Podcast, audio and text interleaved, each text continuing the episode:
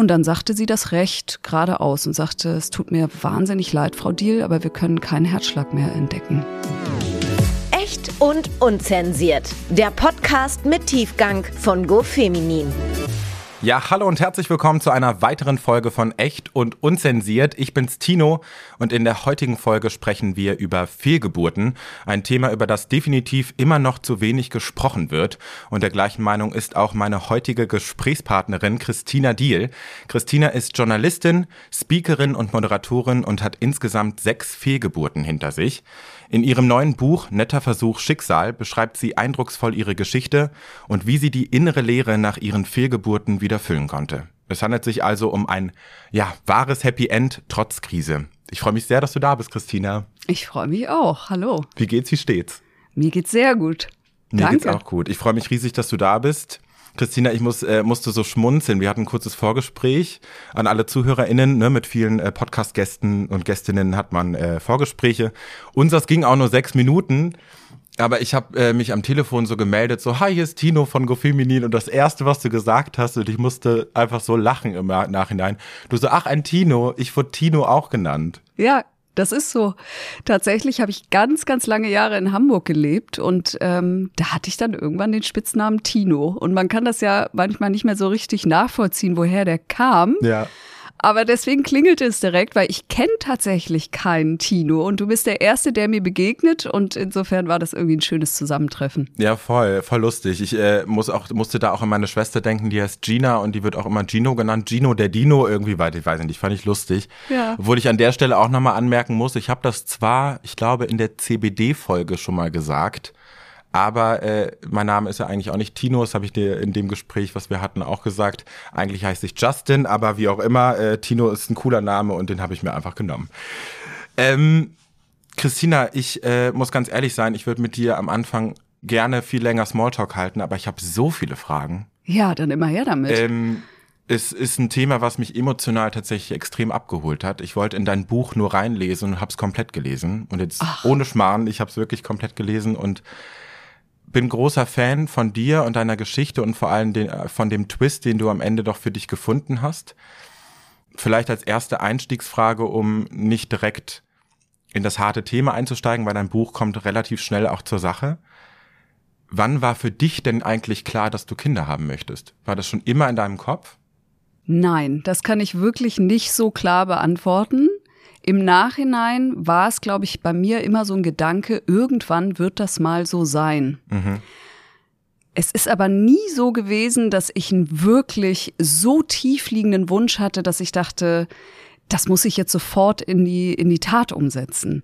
Und als mein Freund und ich uns damals dazu entschlossen haben, war das, glaube ich, eher so eine Mischung aus, okay, wir sind jetzt in dem Alter, Ja. wie das, glaube ich, auch viele machen. Und ähm, ja, wir haben einfach irgendwie gemerkt, wir passen gut zusammen und das würde das jetzt irgendwie äh, für uns äh, vervollständigen, wobei wir schon bei diesem Wording wären, ne? das vervollständigt irgendwas, da kommen wir ja bestimmt später nochmal darauf. Auf jeden Fall, ja. Aber insofern hat sich's echt irgendwie so ergeben und hatte halt auch echt diesen Aspekt von, okay, das macht man halt so. Ja, bei dir ging ja auch plötzlich alles so Schlag auf Schlag. Ne? Du bist von Hamburg nach Köln gezogen, hast hier dann deinen Freund Markus äh, kennengelernt. Ja. Und euch beiden war dann auch relativ schnell klar, wie du gerade auch schon beschrieben hast, ja, wir wollen eine Familie gründen. Und ja, wie es halt so im Leben ist, zack, kurze Zeit später warst du dann tatsächlich auch schwanger. Ja. Aber die anfängliche Freude hat sich dann leider auch relativ schnell in den absoluten Horror gedreht. Im Sommer 2010 sitzt du bei deiner Frauenärztin und sie sagt dir, ja, das Herz deines Kindes schlägt nicht mehr. Wie fühlt sich das an? Das war ein unfassbar schrecklicher Moment für mich, zumal ich an dem Tag alleine bei der Ärztin war und mein Freund an dem Tag ausgerechnet einen Jobtermin hatte. Er mich also nicht begleiten konnte und nun passierte das zu einer Zeit, wir reden von mittlerweile über zehn Jahren, ist das her, wo Fehlgeburten wirklich noch gar kein Thema waren. Also ich hatte da alle, also vielleicht mal davon gehört, ne? Aber das war nichts, ähm, von dem man irgendwie das Gefühl hatte, das passiert Leuten häufiger. Und insofern bin ich fast vom Stuhl gefallen und wirklich im wahrsten Sinne des Wortes. Ne? Ich ähm, wusste nicht, wie mir geschah und diese Nachricht traf mich wie ein Schlag. Hm. Wie wird einem so etwas gesagt? Recht äh, geradeaus. Die Ärztin legte mir die Hand aufs Knie. Ich weiß noch, wie ich auf diesen Ultraschall geguckt habe, auf dieses Bild, und ich selber konnte das nicht besonders gut deuten. Das sieht ja erstmal sehr diffus aus. Und sie sagte aber erstmal lange nichts. Also sie untersuchte mich und dann wurde ich schon so ein bisschen ja skeptisch und habe gedacht, warum ist das jetzt hier so eine Stille? Und dann sagte sie das recht geradeaus und sagte, es tut mir wahnsinnig leid, Frau Diel, aber wir können keinen Herzschlag mehr entdecken hier in dem Bild. Ja, krass. Ja. Ich kann mir auch vorstellen, dass viele gar nicht wissen, wann man überhaupt von einer Fehlgeburt spricht. Ja. Deswegen an dieser Stelle vielleicht kurz zur Einordnung. Von einer Fehlgeburt spricht man, wenn das ungeborene Kind im Zeitraum vor der 24. Schwangerschaftswoche verstirbt oder solange es weniger als 500 Gramm wiegt. Danach spricht man von Totgeburt. Und ich frage mich an dieser Stelle natürlich, wie weit war deine Schwangerschaft fortgeschritten? Das war noch in diesen ersten zwölf Wochen. Also ich war dann bei der Untersuchung, wo man eigentlich viel mehr hätte sehen sollen. So wurde mir das auch angekündigt. Und das war so in der elften Woche. Und da stellte sich aber raus, dass sich das Kind zu einem vorherigen Zeitpunkt schon nicht mehr weiterentwickelt hatte. Wie ging es dann weiter? Also wenn man sowas gesagt bekommt, was sind da die nächsten Schritte? Wie, wie ging es dann weiter auch in dieser Arztpraxis? Also ich habe erst mal versucht, mich zu fangen ich habe irgendwie nicht geschnallt, ähm, was gerade passiert und habe mich ein bisschen darüber gewundert, dass die Ärztin sehr routiniert mit dieser Situation umging. Also sie war auf eine Weise empathisch, aber dann auch sehr schnell pragmatisch mhm. und ging zurück zu ihrem Schreibtisch und sagte, Frau Diel, ziehen Sie sich bitte an und wir schicken Sie jetzt ins Krankenhaus. Und dann kam auch schon eine Arzthelferin, die mir ähm, den Weg aus, der, aus dem Behandlungszimmer wies. Und dann wurde ich erstmal in einen weiteren Raum äh, geschoben quasi, wo eine Liege drin stand. Da rollte ich mich erstmal ein und war völlig von der, von der Rolle tatsächlich und habe nur noch geweint und merkte dann nach einer Weile, dass das der Wehenraum war für, für Patientinnen, die eigentlich ihre Kinder jetzt in nächster Zeit erwarten würden. Krass. Der war rundum geschmückt mit Babybildern und ähm, ja, ich weiß nur noch, dass ich da drin lag und wirklich einfach nicht fassen konnte, was gerade passiert ist. Du wurdest auch relativ schnell operiert, ne? Ich glaube am nächsten Tag sogar schon. Ja. Wie kann man sich so eine OP vorstellen? Was wird da genau gemacht und wie hast du das auch erlebt? Also man geht dann ins Krankenhaus zu einer Vorbesprechung, so war das bei mir. Dann wird man kurz darüber aufgeklärt, dass man eben eine Vollnarkose bekommt. Und ähm, bei mir am nächsten Tag ging die OP dann relativ schnell vonstatten. Das ist dann eine früh angesetzte OP gewesen und das nennt sich auch eine Ausschabung. Ähm, und da werden einfach die embryonalen Reste, so wie man das dann wirklich medizinisch ähm, äh, beschreiben würde, werden dann entfernt. Und das ist eine Sache, die wohl recht schnell vonstatten geht. Da wird man auch drüber aufgeklärt. Ich sag mal, allerhöchstens eine Stunde später war ich im Aufwachraum und äh, dann war die Sache erledigt. Also das passiert alles unter Vollnarkose? Ja. Ich frage mich, ist so eine OP zwingend notwendig? Nein, ist es nicht. Und ähm, ich wurde damals nicht so detailliert darüber aufgeklärt. Es gibt tatsächlich die Möglichkeit, ein Kind auch in dem Stadium schon natürlich auf die Welt zu bringen. Das muss eine Frau für sich selber entscheiden, weil man kann sich natürlich vorstellen, das ist keine einfache Sache. Ja. Kann aber bei manchen auch hilfreich sein, um besser mit diesem Thema abzuschließen und klarzukommen. Trotzdem wird von Ärzten natürlich dann auch darauf hingewiesen, das kann auch mit Schmerzen verbunden sein. Äh, für manche kann es auch zu traumatisch sein. Also insofern muss man da sehr, sehr genau für sich abwägen und ein langes Beratungsgespräch bestenfalls ähm, in Anspruch nehmen, um das für sich dann wirklich entscheiden zu können. Hättest du das gerne so gemacht? Nein, ich muss sagen, für mich wäre das tatsächlich auch nicht in Frage gekommen. Ich ähm, hatte da wirklich eher so diesen Reflex zu sagen, okay, ich möchte schnell damit abschließen. Und wenn man das nämlich auf natürlichem Wege machen möchte, dann weiß man auch nicht, wie lange das dauert, bis wirklich, ich sag mal, diese kleinen Wehen einsetzen. Und für mich war es eher so dieses, der bessere Weg zu sagen, okay, ich möchte schnell hinter mich bringen. Du bist dann von der Vollnarkose aufgewacht Und das Erste, was du hörst, sind auch irgendwie Kinderschreie, weil der Kreißsaal war nur ein paar Zimmer weiter, was ich auch irgendwie eine Unart finde, dass sowas überhaupt in der gleichen Abteilung stattfindet. Ja. Was sind dir für Gedanken durch den Kopf gegangen? Und hast du dir auch irgendwie selbst die Schuld gegeben? Hatte, hattest du Schuldgefühle? Nee, das hatte ich tatsächlich selber nicht. Also ich weiß, dass viele Frauen damit zu kämpfen haben. Ich glaube, man fragt sich auch tatsächlich, gibt es irgendwas, was ich vielleicht übersehen habe?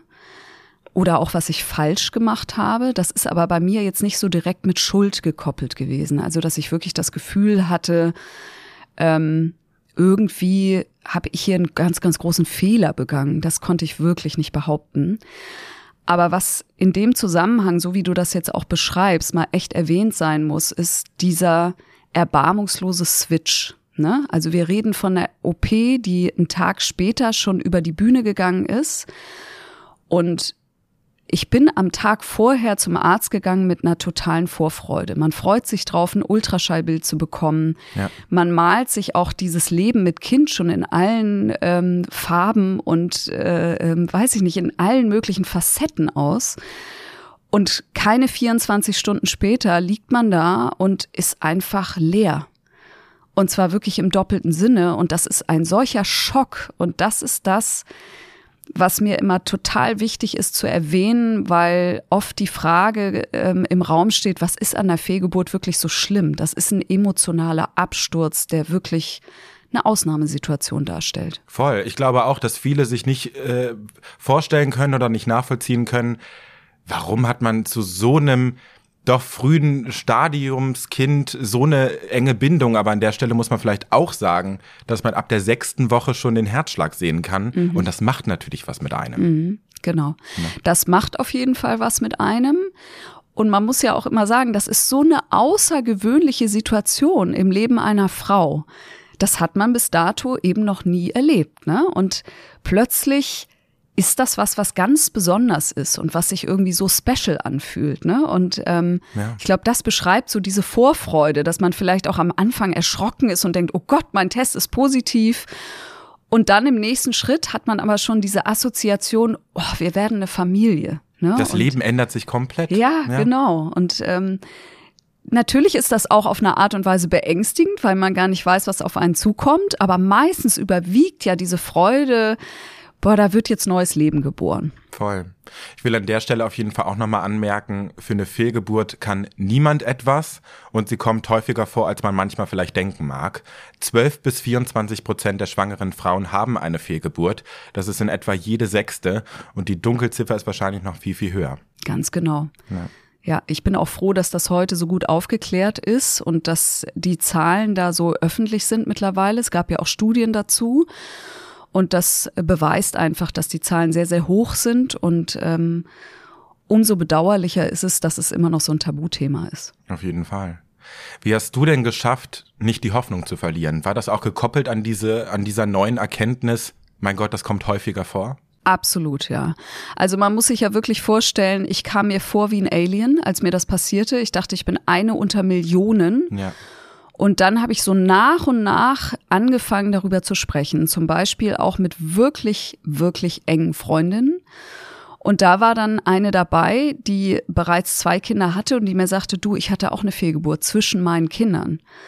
Und das hat mich erstmal völlig vom Hocker gehauen, weil ich dachte, wie kann sie so ein Geheimnis für sich behalten? Ja. Wir kennen uns seit Jahrzehnten, das gibt's doch gar nicht. Was ist das für ein Geheimnis? Und auf der anderen Seite hat mir genau das natürlich Mut gemacht, ne? dass ich dachte, okay, die hat zwar eine Fehlgeburt erlitten, aber hat dann trotzdem noch ein weiteres Kind bekommen. Und als ich dann zurück zum nächsten Termin gegangen bin zu meiner Ärztin, sagte die dann auch, okay, lassen Sie sich nicht entmutigen, das kommt häufiger vor, als Sie denken. Und dann schwante mir das und dann habe ich natürlich wieder Hoffnung geschöpft und gedacht, okay, dann probieren wir das ein weiteres Mal. Ja. Man muss auf jeden Fall auch ganz klar sagen, deine sechs Fehlgeburten waren ein absoluter Extremfall. Also oft ist es so, wenn man eine Fehlgeburt hatte, dass es dann beim zweiten Mal funktioniert. Ja. Ich finde es allgemein auch krass mit diesen zwölf Wochen, ne, mit den ersten drei Monaten, in denen man nicht darüber spricht und dass viele Ärzte auch darüber ähm, oder ganz klar sagen, bitte sprechen Sie mit Ihrem Umfeld nicht darüber. Das ist ja ganz klar problematisch, oder? Findest du es auch so problematisch? Ja, ich finde es wahnsinnig problematisch. Also natürlich auch genau in so einem Fall, wie, wie mir es passiert ist, ne? Ähm, oder auch ganz generell. Wo soll man hin mit diesen Gefühlen und mit dieser Verzweiflung, wenn man niemanden zum Reden hat? Und ich habe das beim allerersten Mal auch gar nicht hinterfragt, diese Regel sprechen Sie nicht darüber, ne? bevor Sie nicht die zwölfte Woche überstanden haben. Im Nachhinein wurde mir klar, warum, aber trotzdem fragt man sich ja, was ist der Sinn des Ganzen? Ne? Ja. Ich muss doch vielleicht auch jemanden haben, der mich auffängt, bei, bei dem ich irgendwie ähm, mich ausweinen kann. Und deswegen, ich finde das extrem problematisch, ja. Ja. Ähm, ich kann mir vorstellen, dass man in der Kinderwunschphase alles tut, um die nächste Fehlgeburt zu verhindern. Absolut. Und dass man auch mit unzähligen Ratschlägen konfrontiert ist. Mhm.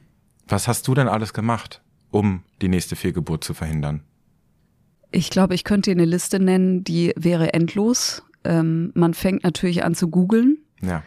Und da findest du von bis. Ne? Da gibt's einfach kein Limit. Von kein Sport mehr machen, Haare nicht färben, kein Kaffee trinken, nicht in die Badewanne, äh, nicht zu schwer tragen.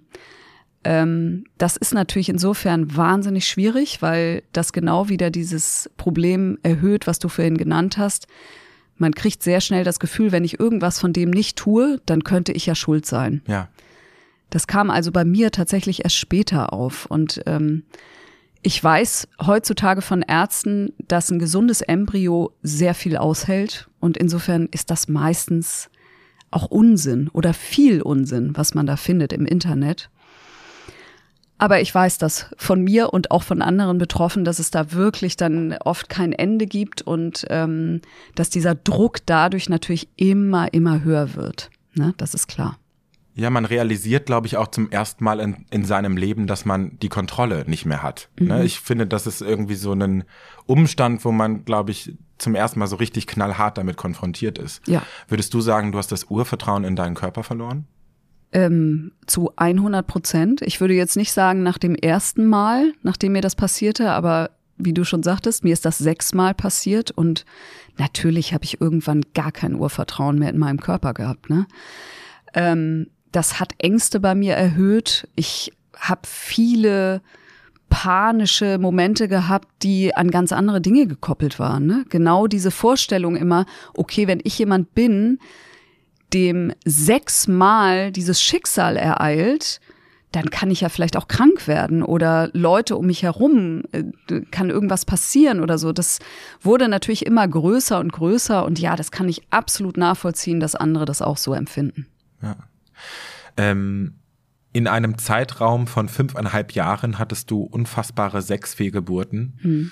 und ich finde es mehr als heftig, wenn man sich überlegt, mit was für einem, für einem Tempo das alles passiert sein muss. Ne, du bist ja wirklich von einer Geschichte in die nächste gerutscht. Und ich habe mich gefragt, hattest du überhaupt Zeit zu trauern? Hattest du Zeit, deiner Verzweiflung Raum zu geben oder war da einfach keine Zeit? Mhm. Ja, das gibt man sich oft selbst nicht, diese Zeit. Das ist auch so ein Grund, warum ich heute immer dazu rate, weil das ist schon auch eine unfassbare äh, kraftzehrende Zeit, die man sich da selbst ähm, ähm, auferlegt, ne? weil man natürlich auch immer das Gefühl hat, das ist so ein so ein Rennen gegen die Zeit. Man wird ja älter. Stimmt, man kann vielleicht auch ganz kurz einordnen, du warst 35 bei der ersten Fehlgeburt. Richtig, und dann kann man sich ja vorstellen, ne? jeder verstrichene Zyklus macht es natürlich irgendwie noch äh, schwieriger, ne? sich vorzustellen, okay, ähm, das wird vielleicht dann, dann auch eng mit der Zeit, die mir noch bleibt. Ne? Insofern ist das ein wahnsinniger Druck, der da auf einem lastet. Ja.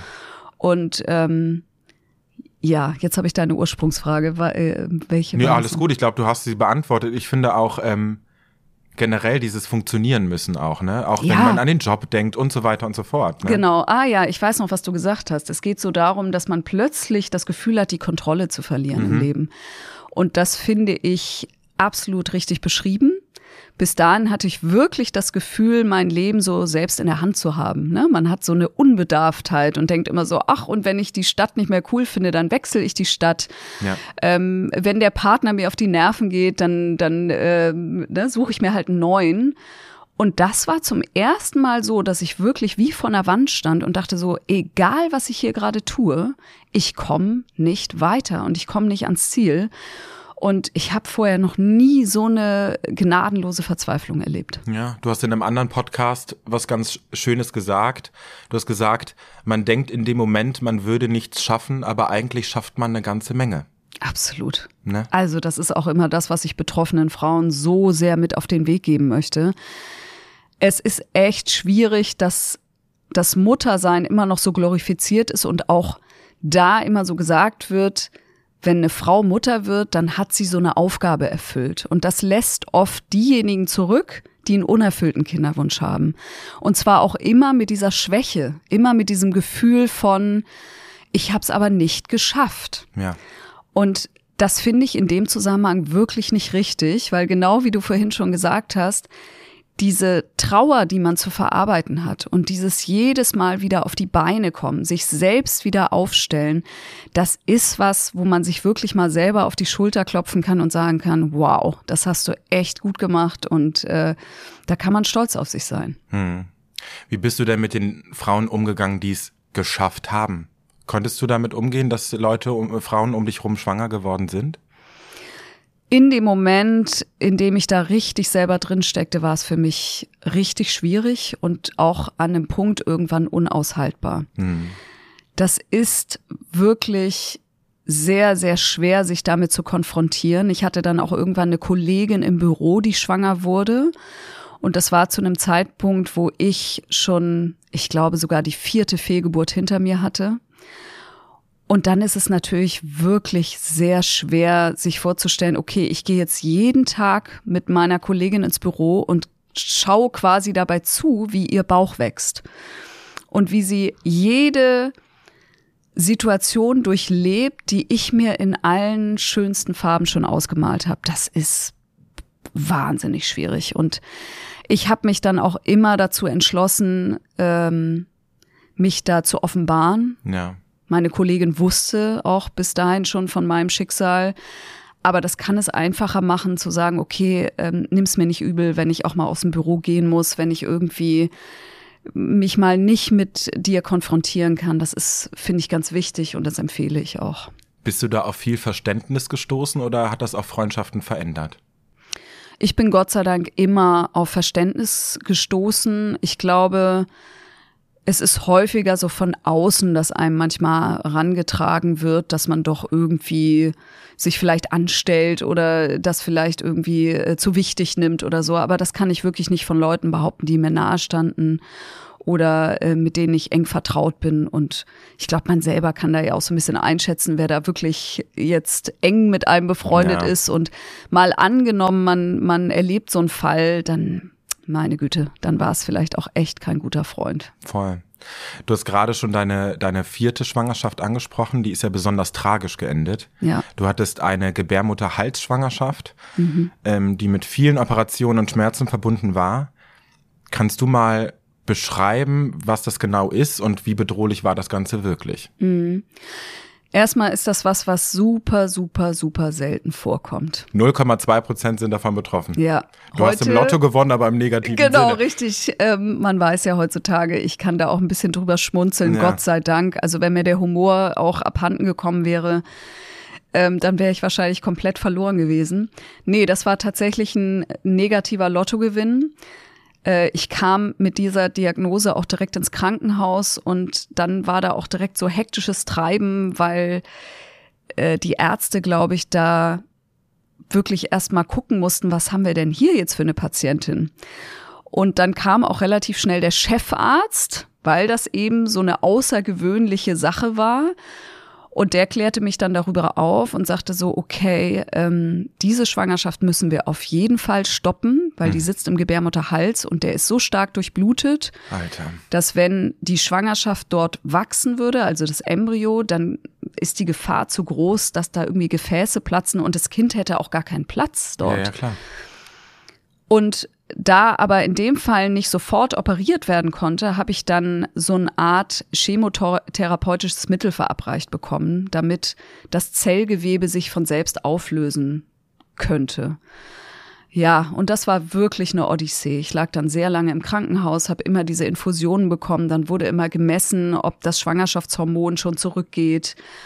Ähm, und ganz am Ende, nachdem das dann schon so weit aufgelöst war, gab es dann noch eine OP.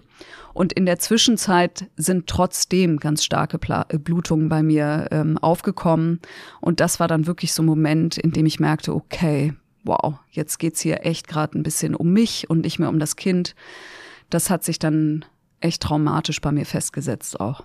Es war lebensbedrohlich. Kann man ja mal so sagen, ne? Ja, das ist äh, auf jeden Fall so, dass man natürlich, wenn man so viel Blut sieht, ne, das Gefühl hat, okay, irgendwas stimmt hier nicht, ne? Und der Arzt hat auch vorher gesagt, damit es eben nicht lebensbedrohlich wird, müssten wir im Zweifel ihre Gebärmutter auch entnehmen.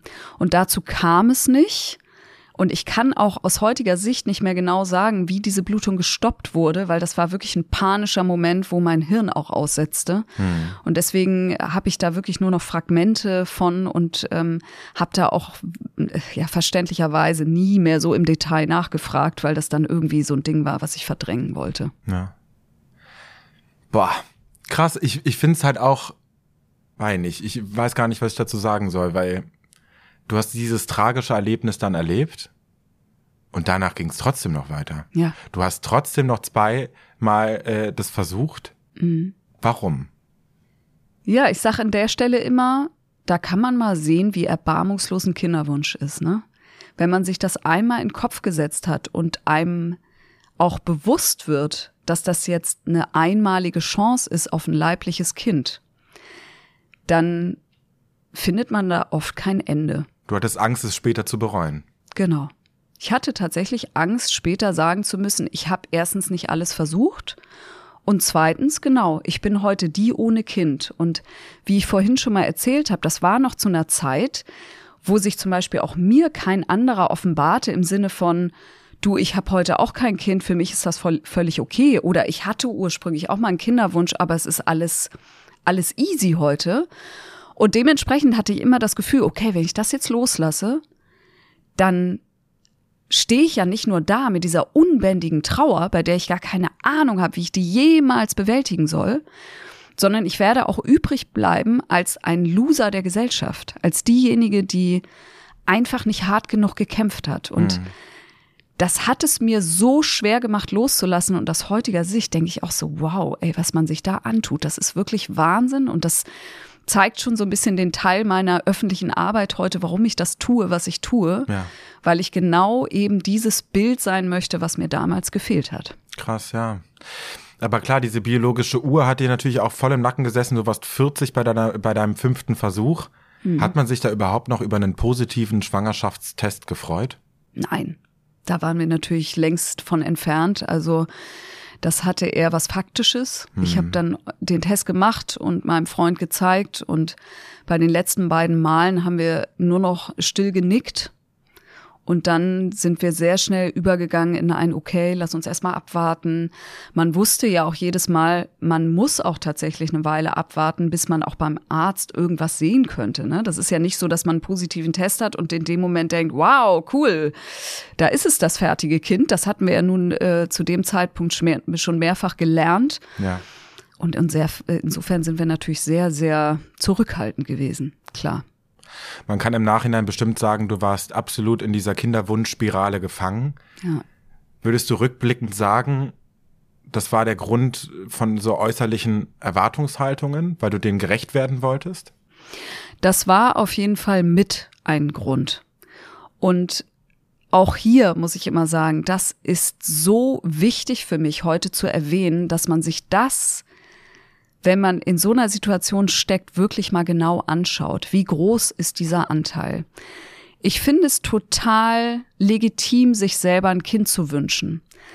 Und es ist auch völlig legitim zu trauern, wenn man dieses Kind verliert. Was aber total überflüssig ist, ist, dass man sich dann noch mit diesen gesellschaftlichen Normen auseinandersetzen muss. Und von außen immer gesagt bekommt, Mensch, erst wenn du Mutter bist, kannst du bedingungslose Liebe fühlen. Oder erst dann bist du vollständig oder dann wird dein Glück perfekt. Ne? Ja.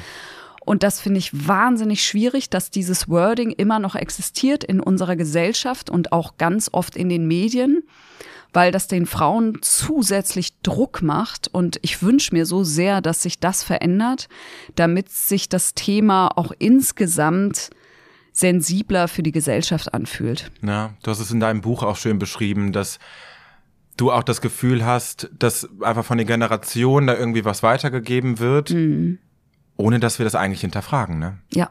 Ja. Ich glaube, das kann man ja für viele Themen übertragen. Ne? Wir haben kindliche Prägungen, die wir über Jahrzehnt, äh, Jahrzehnte nicht hinterfragen, bei denen wir nicht wissen, woher kommen die eigentlich. Und ja. das wird einem dann oft erst bewusst, beispielsweise in einer Therapie, wenn man sich sehr, sehr damit auseinandersetzt. Und ich habe ja eine Szene im Buch geschildert, bei der mir plötzlich bewusst wurde, bei meiner allerersten Schwangerschaft habe ich mir sofort einen Jungen gewünscht. Und dann war mir plötzlich klar, das lag an meiner Großmutter. Mhm. Die war auch so geprägt. Da war das irgendwie noch so dieses, wir brauchen Stammhalter und äh, das war dann irgendwie besser als ein Mädchen. Das muss man sich alles mal vorstellen. Ne? Und das zeigt ja, wie sehr man da irgendwie schon Dinge mitnimmt, ähm, bei denen es sich echt lohnt, da mal hinzugucken und zu sagen, was hat das eigentlich mit mir zu tun? Voll. Ich habe durch dein Buch tatsächlich auf, auf mein Leben auch nochmal ein bisschen geguckt und bin dann auf diesen Moment gestoßen und ich dachte, mir, sind die Schuppen von den Augen gefallen. Ja. Ich bin schwul und habe mich geoutet und habe gesagt, ja, äh, alles gut, voll fein, ich bin total glücklich mit der Person, die ich bin. Mhm.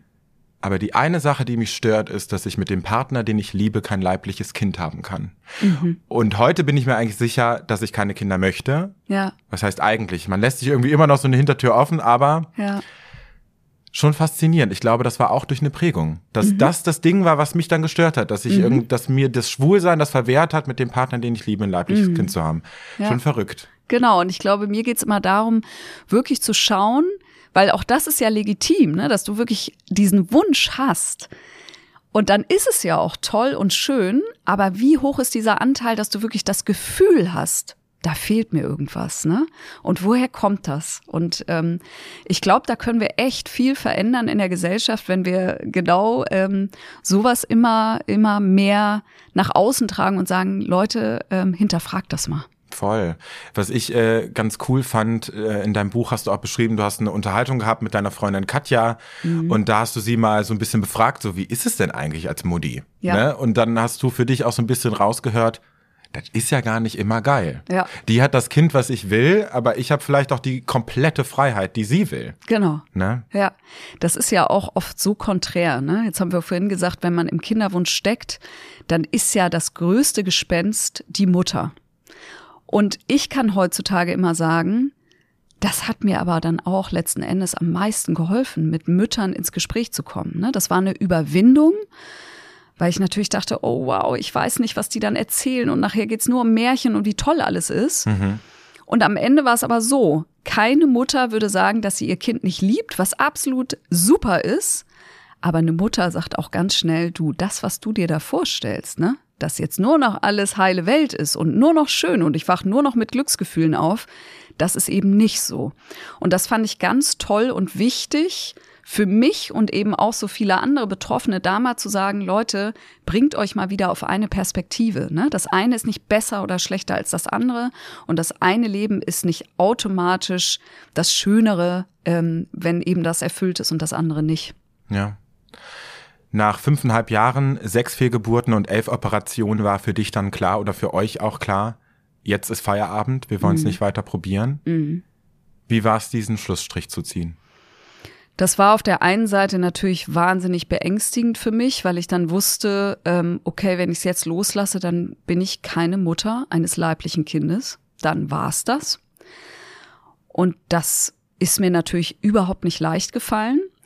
Und natürlich denkt man auch zu diesem Zeitpunkt, ey, was habe ich denn schon bitte alles auf mich genommen? War das jetzt wirklich alles umsonst? Ne? Es kommt ja auch noch dazu, dass du so denkst, ich habe mich so gequält und ich ja. habe so viele Jahre irgendwie alles versucht und dann kommt nichts bei rum. Auf der anderen Seite fand ich es eine so unfassbare Befreiung und damit hatte ich gar nicht so gerechnet. Das war irgendwie in dem Moment, wo wir uns so ganz klar dafür entschieden haben, wir machen hier nicht weiter, war ich plötzlich wieder in meinem selbstbestimmten Leben.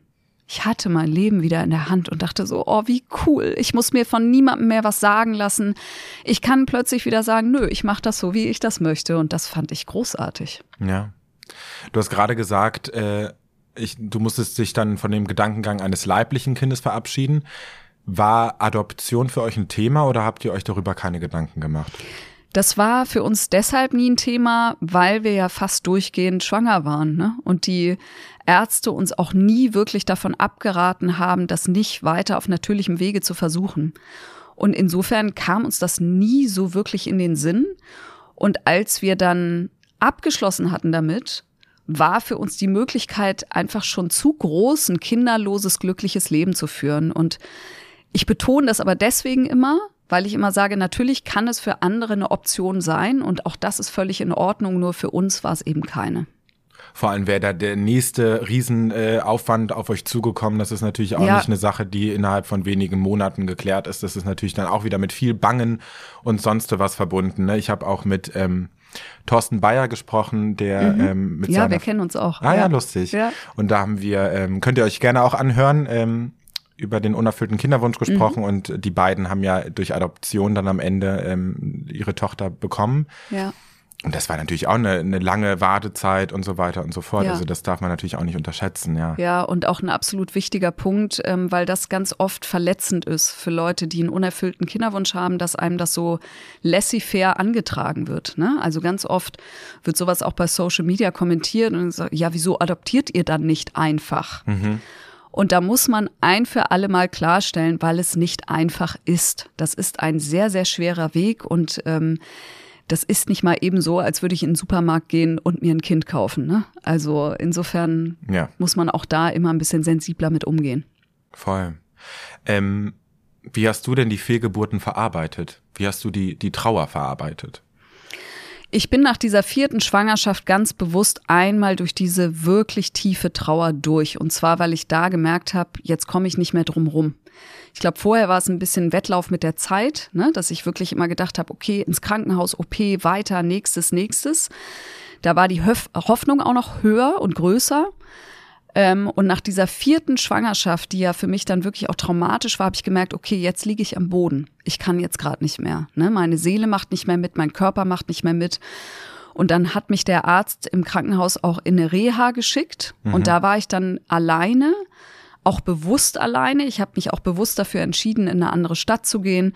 Und da merkte ich dann, dass diese Trauer mich plötzlich so überrollte, was für mich aber auch eine Art Erleichterung war, weil im Krankenhaus selber habe ich mich fast nicht mehr gespürt. Da war ich fast irgendwie so ein bisschen weggetreten.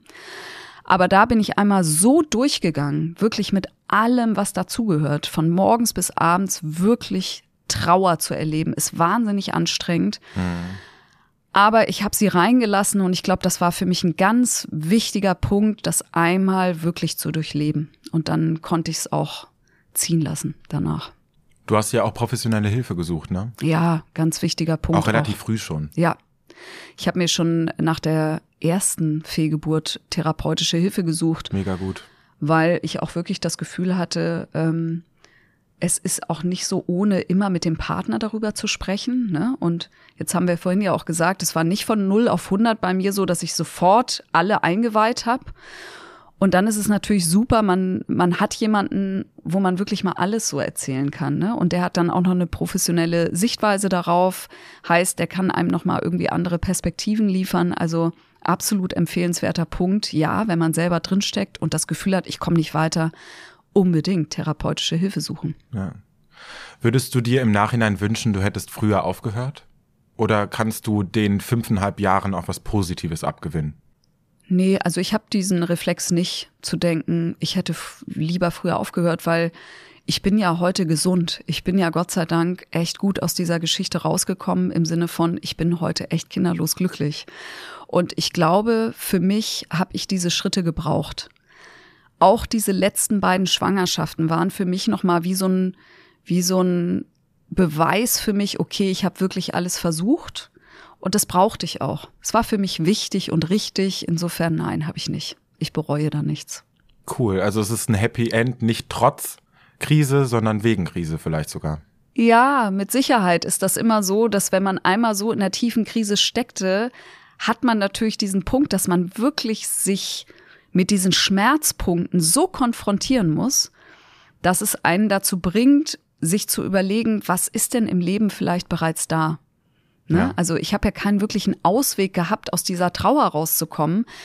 Und insofern habe ich mich natürlich damit konfrontiert und habe plötzlich dann auch Dinge wieder sehen können, die für mich vorher selbstverständlicher waren. Ne? Freunde oder auch mein Partner oder einfach Dinge, die da sind und die mein Leben bereits schön machen. Und das habe ich dann wieder so kultivieren können und das Glück für mich zurückholen können.